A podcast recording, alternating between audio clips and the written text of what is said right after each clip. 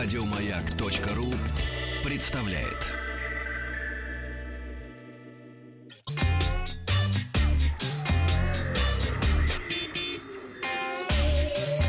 Страна транзистория.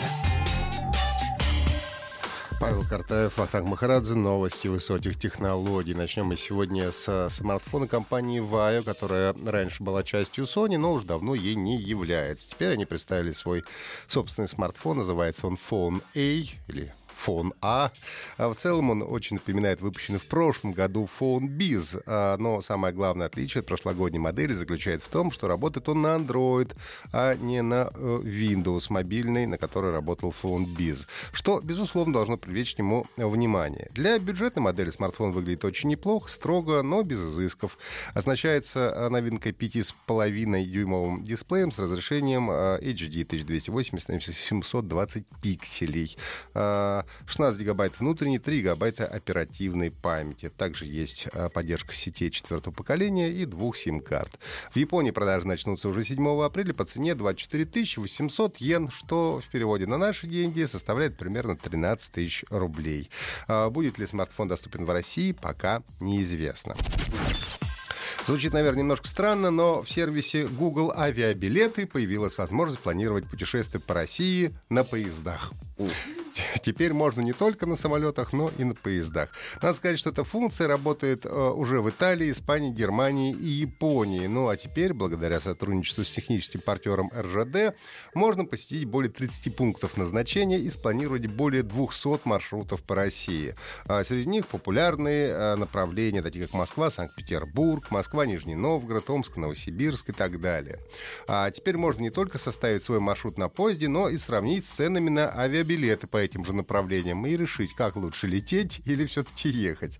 А, можно искать отдельно самолеты, можно отдельно на поезда, можно и то, и другое.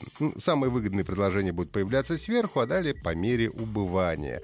Пользователям будет предложено несколько вариантов на каждый день. Воспользоваться сервисом можно как на компьютере, так и скачав приложение на планшет или мобильный телефон. Американские ученые из Висконсинского университета представили оптический прибор или даже, можно сказать, умные очки, которые усиливают то, как и какие цвета воспринимают наши глаза. С помощью этого устройства мы сможем различать не только привычные цвета, но и оттенки и полутона, усиливать которые призван новый прибор. Ученые рассказали, что их разработка может применяться в самых различных областях, поможет различать камуфляж в полевых условиях или замаскированные предметы, определять количество, э, качество скоропортящихся продуктов, особенно это касается овощей и фруктов, ну а также самое главное, выявлять поддельные купюры, потому что они, конечно, полутона будут сразу видны. Как известно, сетчатка человеческого глаза э, воспринимает э, синий, зеленый и красный цвета. Э, все мы помним палитру э, RGB. Ученые объясняют, что прибор расширяет этот диапазон за счет выключения эффекта э, метамерии. Э, это эффект, при котором разные длины волн э, вызывают ощущение одного и того же цвета. Ну, то есть, грубо говоря, при разном освещении одни и те же цвета кажутся нам похожими. Так вот, они убирают э, это самое явление метамерии, и э, человеческий глаз буквально учится видеть не синий, зеленый, красный, их производная, а огромное количество оттенков и полутонов, которые обычно недоступны нам. В результате мы получаем мир, насыщенный гораздо большим количеством цветовых оттенков. оттенков. О том, когда и где этот прибор будет внедряться, пока что неизвестно.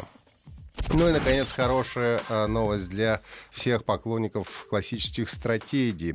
Вспомню, что компания StarCraft, компания Blizzard появилась в далеком 1998 году, произведя настоящую революцию в жанре стратегии в реальном времени, сокращенно РТС.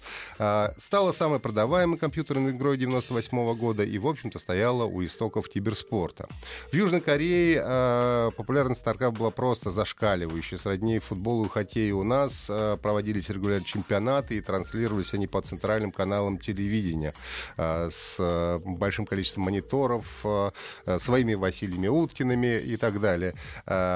Ну и характерно, во время мероприятий в Сеуле компания Blizzard спустя 20 лет после выхода игры объявила о выходе StarCraft и продолжении оригинальной игры StarCraft Brood War StarCraft Remastered. Весь контент оригинальной игры сохранен, а переработке подверглась графика. Теперь будет доступно разрешение разрешение до 4К и поддержка широкоформатных мониторов. Понятно, если вы сейчас будете смотреть на оригинальную игру на широкоформатном мониторе, то у вас будет только посередине картинка, потому что тогда все делается под квадратные мониторы.